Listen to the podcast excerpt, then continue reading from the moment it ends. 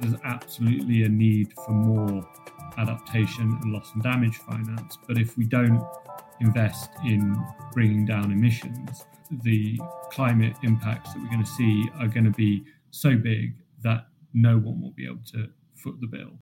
Welcome to The Jolt. It's the 14th of December. I'm your host, Kira Taylor. Later in the episode, we'll dive into the world of climate finance and the recent developments at COP28. But first, let's take a look at the top climate and energy stories from around the world today.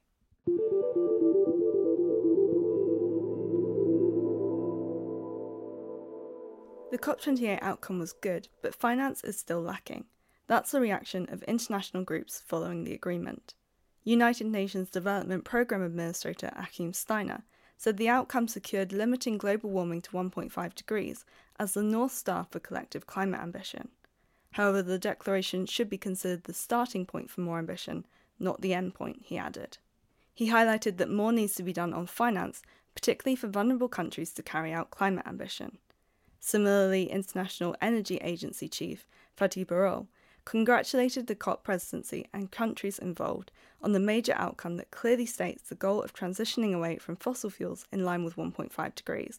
But he said greater efforts are needed on finance for developing economies. More on climate finance later. Reactions are still rolling in following the COP28 agreement. The High Ambition Coalition, a group of countries pushing for more climate action, says more needs to be done.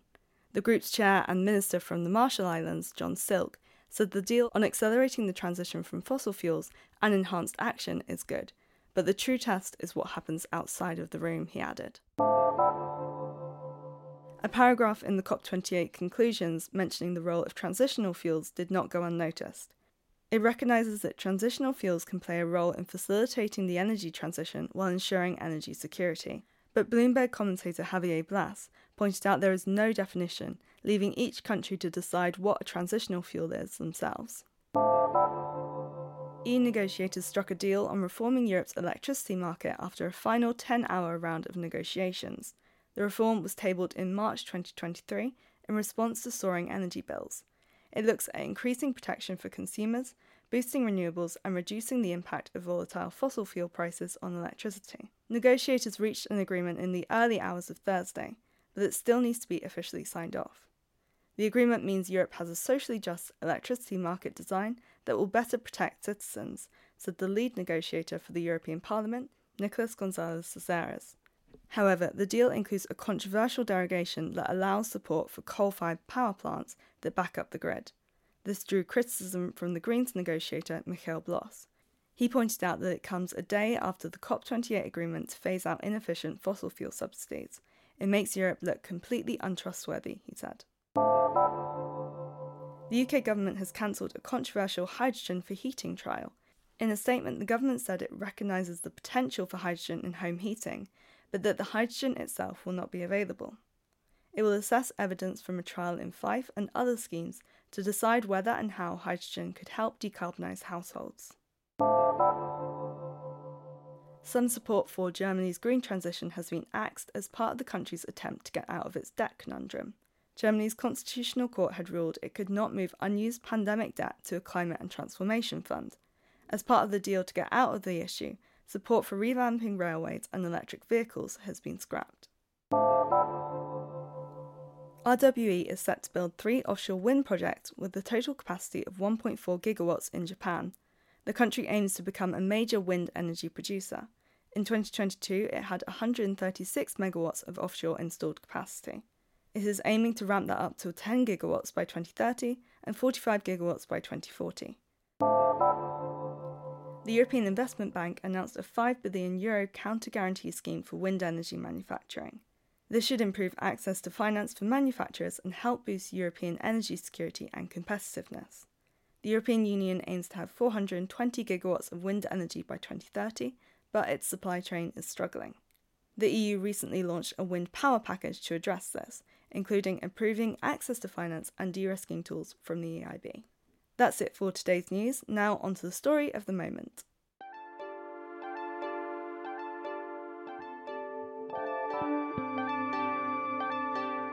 Climate finance is a major part of limiting global warming. It is seen as a tool to build trust and an essential resource for vulnerable and developing countries to adapt to and prevent the climate crisis. COP28 saw huge developments, including the establishment of a loss and damage fund. But how far has climate finance come and is it enough? I spoke to Joe Thwaites, a senior advocate for international climate finance at the Natural Resources Defence Council, about this. Climate finance uh, is always a big issue at the, the UN climate negotiations, partly because you know a lot of what climate action entails is going to need investment, and there's there's always been a debate over which countries uh, and, and, even within countries who should who should move first and, and who should who should be footing the bill. One of the big challenges actually that there is no fully agreed upon definition of climate finance.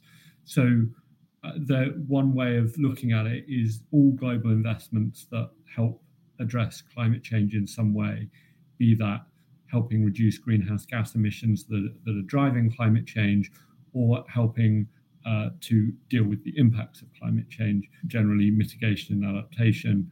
One way of looking at it is looking at all global financial flows that are relevant to that. Within the UN negotiations, it's more often focused on finance from developed countries to developing countries. Um, but even even that is, is, is starting to shift. Discussions around climate finance have changed in recent years as countries which do not have a formal obligation to provide finance begin to step up. This includes the United Arab Emirates contributing to the Loss and Damage Fund at COP28. There has also been a lot of pressure on China to step up. Joe explained what China's current role in climate finance is in, in many ways, China is providing more climate finance than, than many of the developed countries. They do that through bilateral development agencies, export credit agencies, um, but they also are major contributors and major shareholders in multilateral development banks, which are increasingly doing more on climate. Um, but they they have they have quite strongly emphasised that they don't they don't see themselves as as equivalent, and their argument particularly is that when you look at Chinese emissions on a per capita basis, or even Chinese wealth on a per capita basis, it's still below that of most uh, developed countries. The start of COP28 saw the agreement of the Loss and Damage Fund. Joe hopes the amount of funding pledged and lessons learnt from other funds means it will be up and running before COP29 next year. He explained why the agreement is so historic. Normally, at, at climate negotiations, the principle is nothing's agreed until everything's agreed. There's horse trading, different issues are sort of played off against each other. And then at the very end, on the final day, they adopt all the decisions um, as a package. Well, the first thing that was unprecedented was that at COP28, they actually adopted the governing instrument of the fund on day one. But the second thing that was unprecedented was that within seconds of the gavel coming down and that that the fund being formally established, you saw first the UAE and then Germany step up and pledge $100 million each to the fund. That was the minimum startup capital that, that was needed to, to get the fund established. Um, and then you saw other countries join them. And by uh, I think day three or day four of, of the COP, once all the world leaders had, had finished speaking at the, the Leaders Summit, the fund was at $655.9 million in pledges. And I have never seen um, pledges come in that fast and at that scale. Normally, when when when this UN process has created funds like the Green Climate Fund, that governing instrument was adopted in 2011. It wasn't until 2014 that we started to see the real pledges come in. There were a few just of the startup costs, but but but this this was real pledges. One concern is that funding is just being moved into the Loss and Damage Fund rather than new funding being delivered. It's crucial all funds are utilised, says Joe one of the things that's really important to remember is that there's absolutely a need for more adaptation and loss and damage finance. But if we don't invest in bringing down emissions, the climate impacts that we're going to see are going to be so big that no one will be able to foot the bill. We need action across all three fronts. It's a sad reflection of um, our collective failure to to do enough to reduce emissions and to do enough on adaptation that we are now facing such uh, severe climate impacts that loss and damage is the bill the bill is mounting. In particular, one of the the real concerns with with the the pledges to the new fund is whether they reflect an extension of new finance um, of governments, uh, you know, opening up their, their pocketbooks and saying, look, we understand there's, there's a problem here and we need to, to spend more on it?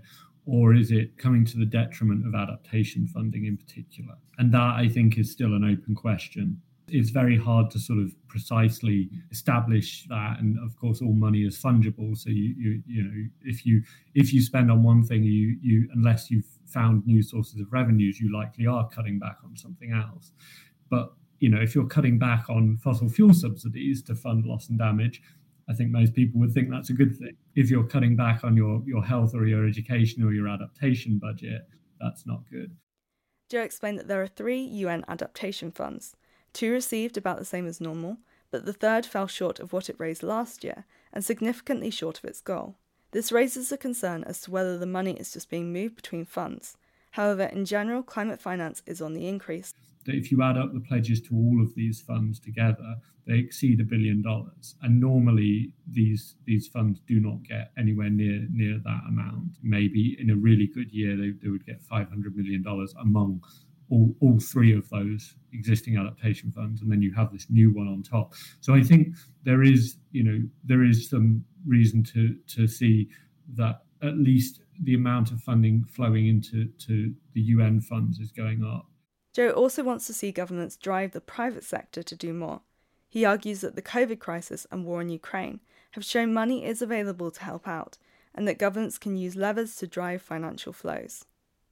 It's perfectly possible for governments to find the money when there's a crisis that is urgent enough, and also to to regulate, to force the hand of, of the private sector, the way that Western governments stepped up and put sanctions on Russia, and the, the way that that affected private financial flows was really significant. So I think we, we do need to absolutely see uh, governments doing more, but we also need the private sector to be certainly not investing in ways that make the problem worse and ideally investing to to help solve climate change and i think there's a number of levers that governments have available to them to help shift private finance flows and to send the right signals to markets that they need to to get their house in order and that's you know both using subsidies and incentives to try and level the playing field in many ways right now the playing field is tilted um, far too too much towards fossil fuels. The amount of fossil fuel subsidies is over a trillion dollars a year, and, and that's way way more than than renewable energy gets. So um, shifting some of those subsidies, but then also using the regulatory levers that, that governments have available to them, and and that we've seen them deploy in cases uh, such as such as sanctions on Russia, the amount of divestment that you saw from the Russian economy, from Western firms pulling out of Russia, and, and just incredibly fast, I found remarkable because for years there's been a lot of talk about, you know, how do you get particularly investors, institutional investors, passive investment funds that that use indexes, and we've we've talked a lot about can you can you shift out of fossil fuels? And, and the answer is often, well, these are indexes. They just reflect the market. They just reflect the, the composition of the S&P 500 or the FTSE 100. And the fact that index funds that previously did have large exposure to Russia or, or significant exposure to Russia just dropped Russian assets almost overnight,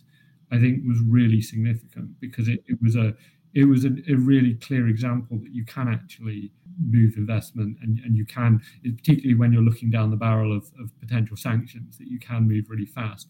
And so I think that that's really started to get people thinking about how, you know, at what point might we move with that speed uh, on climate uh, investment and, and, and, what will it take to, to get governments to act in that way and, and to, to get private markets to react in that way as well.